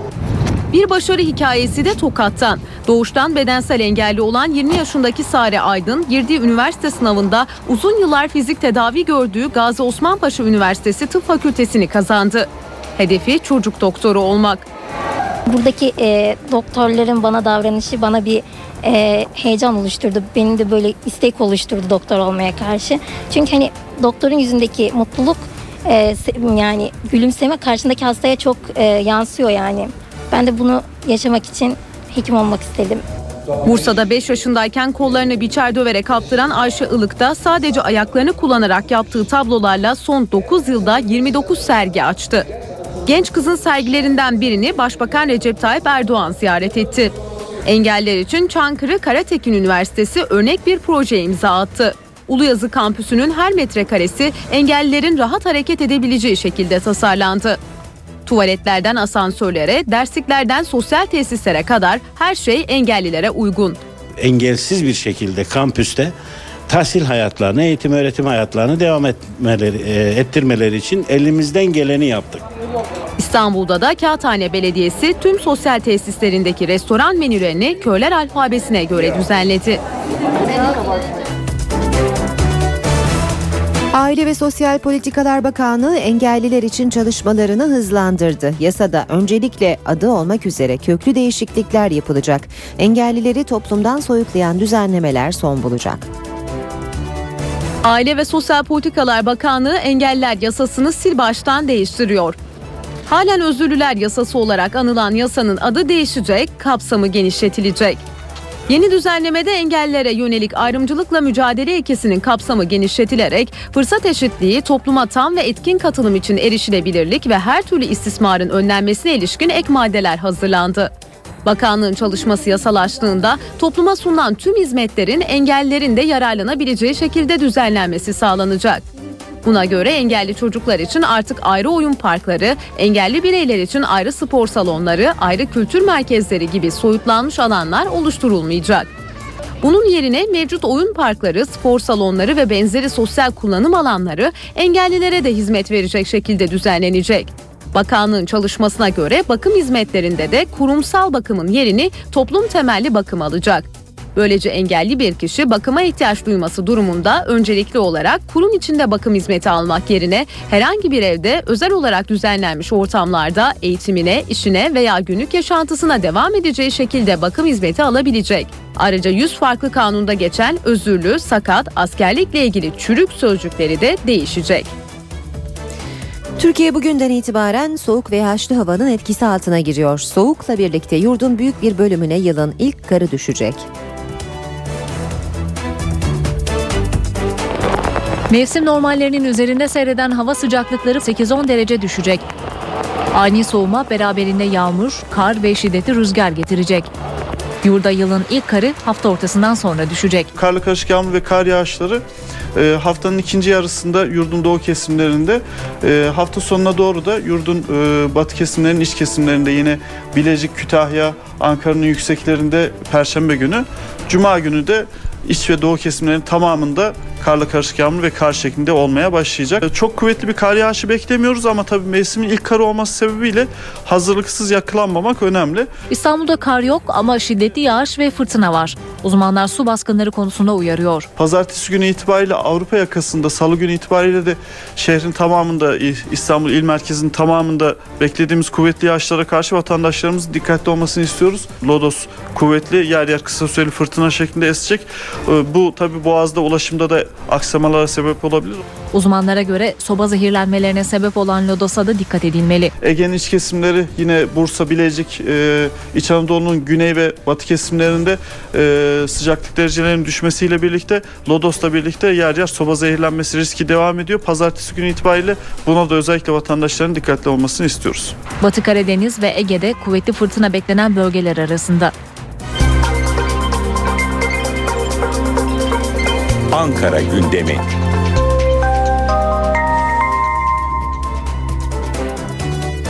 Başkent gündemiyle devam edelim. Ayrıntılar NTV muhabiri Ercan Gürses'te. Ankara gündeminin en önemli başlığı İstanbul'dan gelecek bugün şüphesiz. Çünkü İstanbul'da Başbakan Recep Tayyip Erdoğan ve bazı önemli bakanlar burada İstanbul'da önemli bir konu ağırlayacaklar. Rusya Devlet Başkanı Vladimir Putin İstanbul'da ertelediği Türkiye gezisini yapıyor ve bu gezide bazı önemli konular var. Bunların başında da Suriye geliyor. Suriye sınırına yerleştirilecek patriotlarla ilgili olarak İran'dan sonra Rusya'nın da bazı itirazları vardı NATO savunma sistemi konusunda. Yine aynı şekilde ekonomiyle ilgili, enerjiyle ilgili anlaşmaların imzalanacağını bu toplantılarda söyleyebiliriz. Rusya Devlet Başkanı Vladimir Putin ile Başbakan Recep Tayyip Erdoğan bir araya gelecek. Heyetler arası görüşmeler var. Bakanlar bir araya gelecek. Ortak basın toplantısı söz konusu olacak. Üçüncü üst düzey stratejik işbirliği toplantısı var. Tabi bazı bakanlar var dedik. Dışişleri Bakanı Ahmet Davutoğlu, Enerji Bakanı Taner Yıldız, Ekonomi Bakanı Zafer Çağlayan, Tarım Bakanı Mehdi Eker İstanbul'da Başbakan Erdoğan'ın bu programına katılıyorlar ve İstanbul'dan gelecek haberler bekleniyor. Ankara gündeminde neler var onlardan bahsedelim. Adalet Bakanı Sadullah Ergin, Milli Eğitim Bakanı Ömer Dinçer'le birlikte bugün bir programa katılıyorlar öğrencilerin hukuk bilincinin geliştirilmesiyle ilgili bir toplantı olacak. Tabii her iki bakan konuşulunca gündeme gelen konular BDP'lilerle ilgili fezlekeler konusunda Adalet Bakanı Sadullah Ergin'in bir süreçle ilgili değerlendirme yapıp yapmayacağı konusu gündeme gelebilir. Yine aynı şekilde ana dilde savunma ile ilgili yasa tasarısının bu hafta mecliste görüşülmesi bekleniyor. Bu konuda bir değerlendirme beklenebilir. Yine aynı şekilde Milli Eğitim Bakanı Ömer Dinçer'den okullarda tek tip kıyafet uygulamasının sonlandırılması ile ilgili yapılan eleştirilere verilen verilecek yeni bir yanıt söz konusu olabilir. Bu konu ayrıntılarıyla takip edilecek. Cumhurbaşkanı Abdullah Gül'ün bugün Çankaya Köşkü'nde programları var. Cumhurbaşkanı Abdullah Gül 29 Mayıs Üniversitesi mütevelli heyetini ve Türk Ocakları Derneği'ni Çankaya Köşkü'nde kabul edecek. Meclis Başkanı Cemil Çiçek mecliste bugün bazı kabullere ev sahipliği yapacak.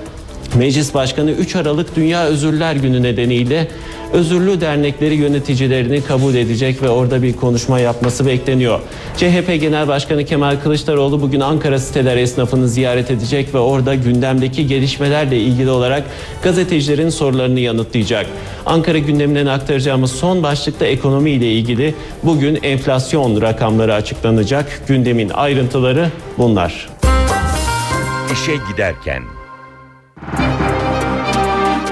İMKB 100 endeksi Cuma günü 609 puan yükselerek tarihinin en yüksek kapanışı olan 73.058 puandan kapandı. Hisse senetleri %0,84 değer kazandı. Bu sabah dolar 1.78, euro 2.33'ten işlem görüyor. Euro dolar 1.30, dolar yen 82 düzeyinde. Altının onsu 1714 dolar. Kapalı çarşıda külçe altının gramı 99 lira. Cumhuriyet altın 662, çeyrek altın 164 liradan işlem görüyor. Brent petrolün varil fiyatı 111 dolar. İstanbul trafiğine bir kez daha bakalım. D100'de Küçükçekmece Hacı Şerif yönünde zincirleme bir trafik kazası meydana geldi. Bölgede yoğunluk artmakta. Yine D100'de Merter yan yol Cevizli Bağ yönünde maddi hasarlı bir kaza var.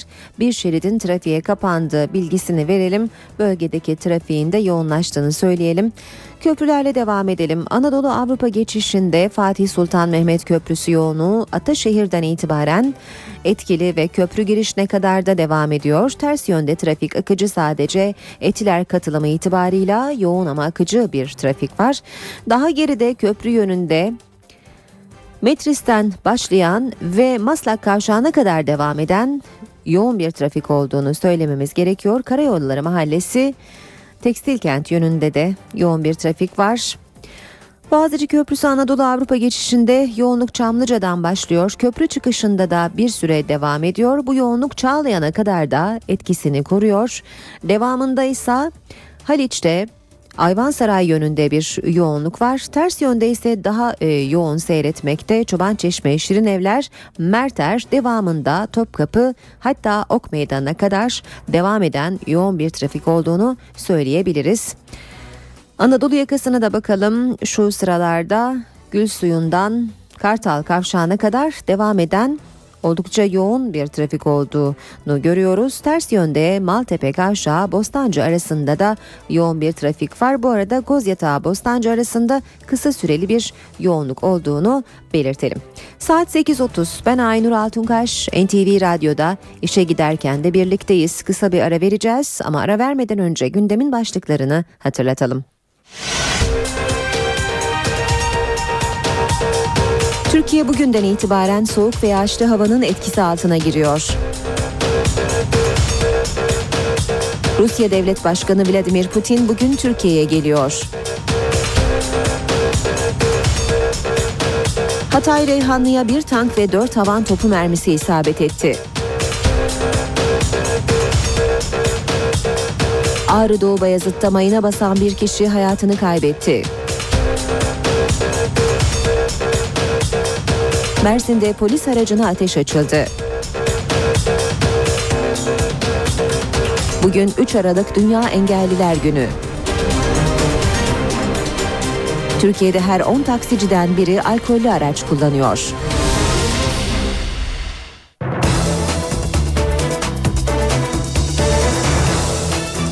...8.38 saat NTV Radyo'da işe giderken gündemin öne çıkan gelişmeleriyle devam ediyor. Milli Eğitim Bakanı Ömer Dinçer okullarda serbest kıyafet yönetmeliğine yönelik eleştirilere cevap verdi. Dinçer okullarda aileler arasındaki gelir farkının ortaya çıkacağı ve çocukların bundan olumsuz etkileneceği görüşüne karşı çıktı. Bakan Dinçer serbest kıyafet sayesinde öğrencilerin kendini daha rahat hissedeceğini savundu. Okul içinde zaten önlük giyse ve durumu kapatmış olsa bile zamanın çok daha büyük bir bölümünü okul dışında ve günlük kıyafetiyle getiren çocuklar arasında bir farklılık varsa onları görmediğini mi düşünüyorsunuz? Ve nihayet daha da önemlisi okullarımızda aslında çok zengin olanla çok fakir olanın aynı okula gittiğini mi düşünüyorsunuz? Milli Eğitim Bakanı Ömer Dinçer kılık kıyafet serbestliği getiren uygulamada en çok dile getirilen eleştiriyi yanıtladı. Serbest kıyafetin sınıf farkını derinleştireceği iddiasına karşı çıktı. Bakan Dinçer'e göre serbest kıyafet çocuklara özgüven sağlayacak bir uygulama. Ben bunun çocukları psikolojik olarak rahatlatacağını, kendilerine özgüven geleceğini ve onların potansiyellerini açığa çıkarmayı teşvik edeceğini düşünüyorum. Ve başörtüsü. Sebit Fuar'ını ziyaret eden Bakan Dinçer, türbanın neden serbest bırakılmadığını soran bir gence yanıt verdi. Türkiye süreç olarak her şeyin daha serbestçe yapılabildiği demokratik bir kültüre sahip olduğunda biz demokrasiyi daha fazla içselleştirdiğimizde bu toplumda her kesimin talebi karşılık olarak yerine gelmiş olur. Endişe etmeyin. Milli Eğitim Bakanı serbest kıyafet uygulamasıyla sıkıntıya giren tekstil sektörüne de değindi. Biz yeteri kadar fırsat verdik. Daha henüz 10 aylık süre vardır. 10 aylık süre içerisinde zaten hazırlıklara yeni başlayacaklardı. Gelecek için herhangi bir maliyet ve küpet oluşturmadık. Dolayısıyla mevcut ellerinde ürün varsa zaten o geçen yılın kararlaştırıldığı ürünlerdir. Artık atanmak kadar öğretmen olmak da zorlaşacak. Milli Eğitim Bakanlığı taslak çalışmasını tamamladı. Öğretmenler için yapılan kamu personeli seçme sınavına bir de alan sınavı eklenecek. Alan sınavında öğretmen adayları mezun oldukları branşla ilgili soruları da cevaplamak zorunda olacaklar. Öğretmenler bundan sonra hem KPSS'ye girecek hem de branşları ile ilgili sınavdan geçecek. Yaklaşık 400 bin adayı ilgilendiren öğretmen alımına ilişkin yeni düzenlemede ayrıntılar netleşti.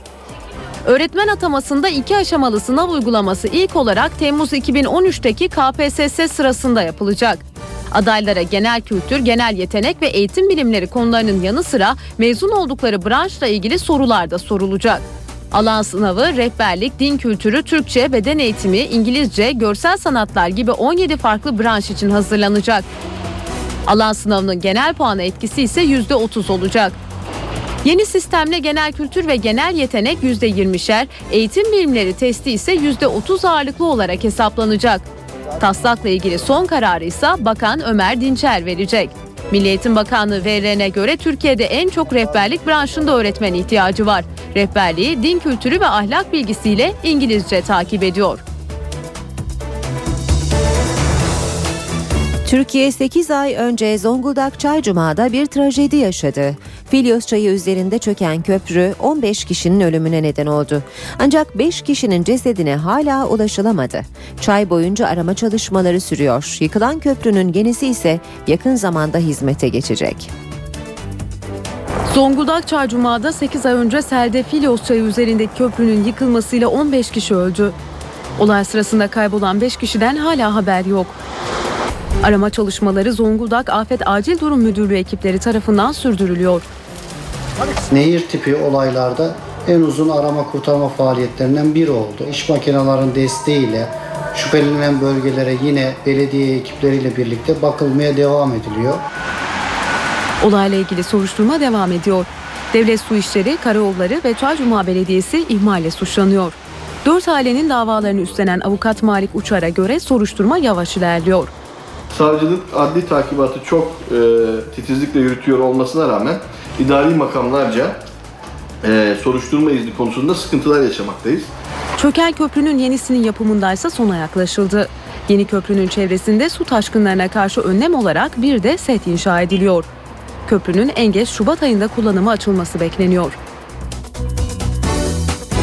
Türkiye Ziraatçılar Derneği Genel Başkanı İbrahim Yetkin'in çaya domuz kanı, bibere kiremit tozu, baklavanın fıstığına bezelye katıldığı yönündeki iddialarına Gıda, Tarım ve Hayvancılık Bakanlığı'ndan yanıt geldi.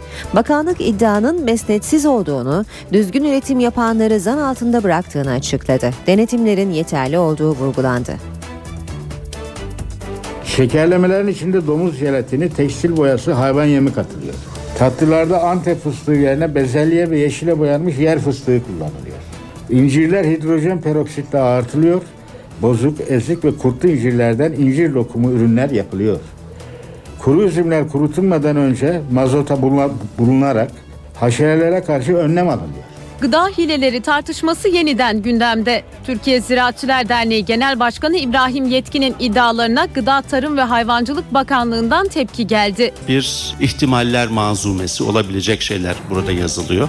Herhangi bir olumsuzluk var ise bildiğimiz bunu ihbar edebiliriz. Bir takım afaki yaklaşımlarla bunları kamuoyuyla paylaşmak önemli riskleri beraberinde getirir. Gıda ve Kontrol Genel Müdürü İrfan Erol, gıda işletmelerine yılda 400 bin denetim yapıldığını, vatandaşların gönül rahatlığıyla piyasadaki ürünleri tüketebileceğini söyledi. Düzgün ahlaki üretim yapan işletmelerimiz zan altında bırakılıyor. Bu tür açıklamaların topluma fayda getireceği inancında değiliz. Domuz kanı karıştırılarak renk verilmesi ya da işte pul ya da kırmızı bibere kiremit tozu karıştırılması gibi. Siz böyle bir şeyi siz gördünüz mü? İrfan Erol, CHP Genel Başkan Yardımcısı Erdoğan Toprağ'ın gündeme getirdiği Rusya'nın Türk narenciye ürünlerini zararlı ilaç iddiasıyla gümrüğünden geri çevirdiği iddiasını da yalanladı. Rusya'dan herhangi bir pestisit kalıntısı yönüyle, zararlı yönüyle yapılmış bir tek bildirim yoktur. Eğer öyle bir şey saptanırsa ya gittiği ülkede ya da sınırda imha edilir. Hacettepe Üniversitesi'nin taksiciler üzerinde yaptığı araştırmada 10 taksiciden birinin alko- alkollü araç kullandığı, yarısının ise emniyet kemeri takmadığı ortaya çıktı. Peki taksi şoförleri bu tespitlere katılıyor mu? İşte yanıtı. 10 taksiciden biri alkollü araç kullanıyor. %50'si ise emniyet kemeri takmıyor. Hacettepe Üniversitesi Tıp Fakültesi'nin başkentte çalışan 250 taksi şoförüyle yaptığı araştırma ilginç sonuçlar ortaya koydu. Buna göre şoförlerin %38,6'sı hiç alkol kullanmıyor. %15,4'ü ise daha önce alkol kullandığını ancak artık içmediğini söylüyor. Taksicilerin %35,6'sı ara sıra alkol aldığını söylerken %10,1'i ise alkollü araç kullandığını itiraf ediyor. Alkollü araç kullanıyor musunuz? Direksiyon başına hiç geçtiniz mi? Hayatta içmem, almam. Da alanlara da önermiyorum yani almasınlar. Ya her meslekte olduğu gibi bizim işimize de çıkabilir ama bunu genelleme yapmak doğru değil. Zaten yaptıkları şey de doğru değil. O taksicilere yakışmaz çünkü. Araştırmaya göre taksicilerin %51'i de hiçbir zaman emniyet kemeri kullanmıyor. E, kemer takmıyorsunuz. Yani ticarette, takside biraz şey oluyor, sıkıntı oluyor. Müşteri valizi oluyor, inmemiz gerekiyor. Yani kemer kullanılırsa iyi olur tabii can güvenliğimiz için ama bizde takside zor oluyor. Aynı araştırmaya göre taksi şoförlerinin ortalama çalışma süresi de standartların çok üstünde.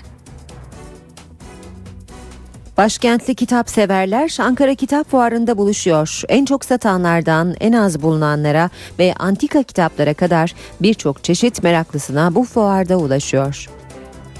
Zaptirik diye bir kitap ama hala bulamadık. Dolaşıyoruz dolaşıyoruz yok. Her yaştan okuyucuya her çeşit kitap. Ankara Kitap Fuarı kapılarını kitap severlere açtı. Bizim kitaplar daha çok bilgi olduğu için e, milletin ilgisini daha çok çekiyor ve bilgiye meraklı insanlar e, daha çok geliyorlar. Fuarda bilim kitaplarından çok satanlara, romanlardan güncel siyasi konularla ilgili eserlere kadar birçok kitap var. Değişik kitaplar, birçok yayın evi görmek, tanımak. Ee, güzel tatlar şimdi bir şey hemen daldım böyle. Fuarda indirim kampanyaları da yapılıyor. Beğendiğiniz, sevdiğiniz güzel kitaplar var. E, bu kitaplara işte paranız olsun olmasın, yetsin yetmesin almak durumunda kalıyorsunuz. Az okuyan bir toplumuz maalesef. Fiyatlar e, biraz daha indirimli olabilirdi. Yani bir öğrenciye göre yani bütçesini bayağı zorluyor. Nostalji sevenler de unutulmamış fuarda. Sahaflarında standları var. fermanlarımız, beratlarımıza kadar e, Cumhuriyet'in ilk dönemindeki umumhane kadınlarının resimlerinden e, Trabzon'da basılmış Rumca bir kitaba kadar. Ben de meraklıyım böyle şeylere. Bizde de çok bunlardan bu eski resimlerden. Onun için şöyle bakayım diyorum. Ankara Kitap Fuarı 9 Aralık'a kadar Ato Kongrezyum'da ziyaretçilerini bekliyor. Fransa İmparatoru Napolyon Bonaparte'a ait 200 yıllık mektup açık artırmayla satışa çıktı ve tahmin edilen miktarın 10 katından fazla bir fiyata alıcı buldu. Napolyon'un Kremlin'i ayın 22'sinde havaya uçuracağım mesajının yazılı olduğu mektup yaklaşık 200 bin euroya satıldı. Fransa'da 1804'te kendisini imparator ilan eden ve 1814'e kadar iktidarını koruyan Napolyon Bonaparte'a ait bir mektup Paris'teki açık artırmada beklenenin çok üzerinde bir fiyatla alıcı buldu. Bonaparte'ın Kremlin'i ayın 22'sinde saat 3'te havaya uçuracağım mesajını yazdığı 10 bin ila 15 bin euro arasında bir fiyata alıcı bulması beklenen 200 yıllık mektup 187.500 euroya satıldı. Mektup el yazmaları üzerinde uzmanlaşan bir müze tarafından satın alındı. Napolyon'un Rusya'ya yönelik başarısız işgalinden kalan 20 Ekim 1812 tarihli şifreli mektup o dönemde Paris'te bulunan Dışişleri Bakanı Hugh Bernard Mare'ye gönderilmişti. Mektup birkaç gün sonra Paris'te deşifre edilmiş olan metinle birlikte satıldı. Napolyon Bonaparte mektubunda Rusya seferinde yaşadığı sıkıntıları dile getiriyor, Fransız ordusunun hastalıklar, soğuk ve açlıkla boğuştuğunu ve Moskova'dan çekilmekte olduğunu anlatıyor. Fransız imparatoru mektubunda dediğini yapmış, ordusuyla birlikte Moskova'dan geri çekilmeden önce Kremlin'in duvarlarıyla kulelerini havaya uçurmuştu. Rusya yenilgisi Napolyon'un iktidarında da çöküşü başlatmış, iki yıl sonra imparatorluk tahtını bırakan Bonaparte sürgüne gönderilmişti. Amerika Birleşik Devletleri Başkanı Barack Obama Beyaz Saray'da ünlü isimleri ağırladı. Obama sanatçılardan övgüyle bahsetti.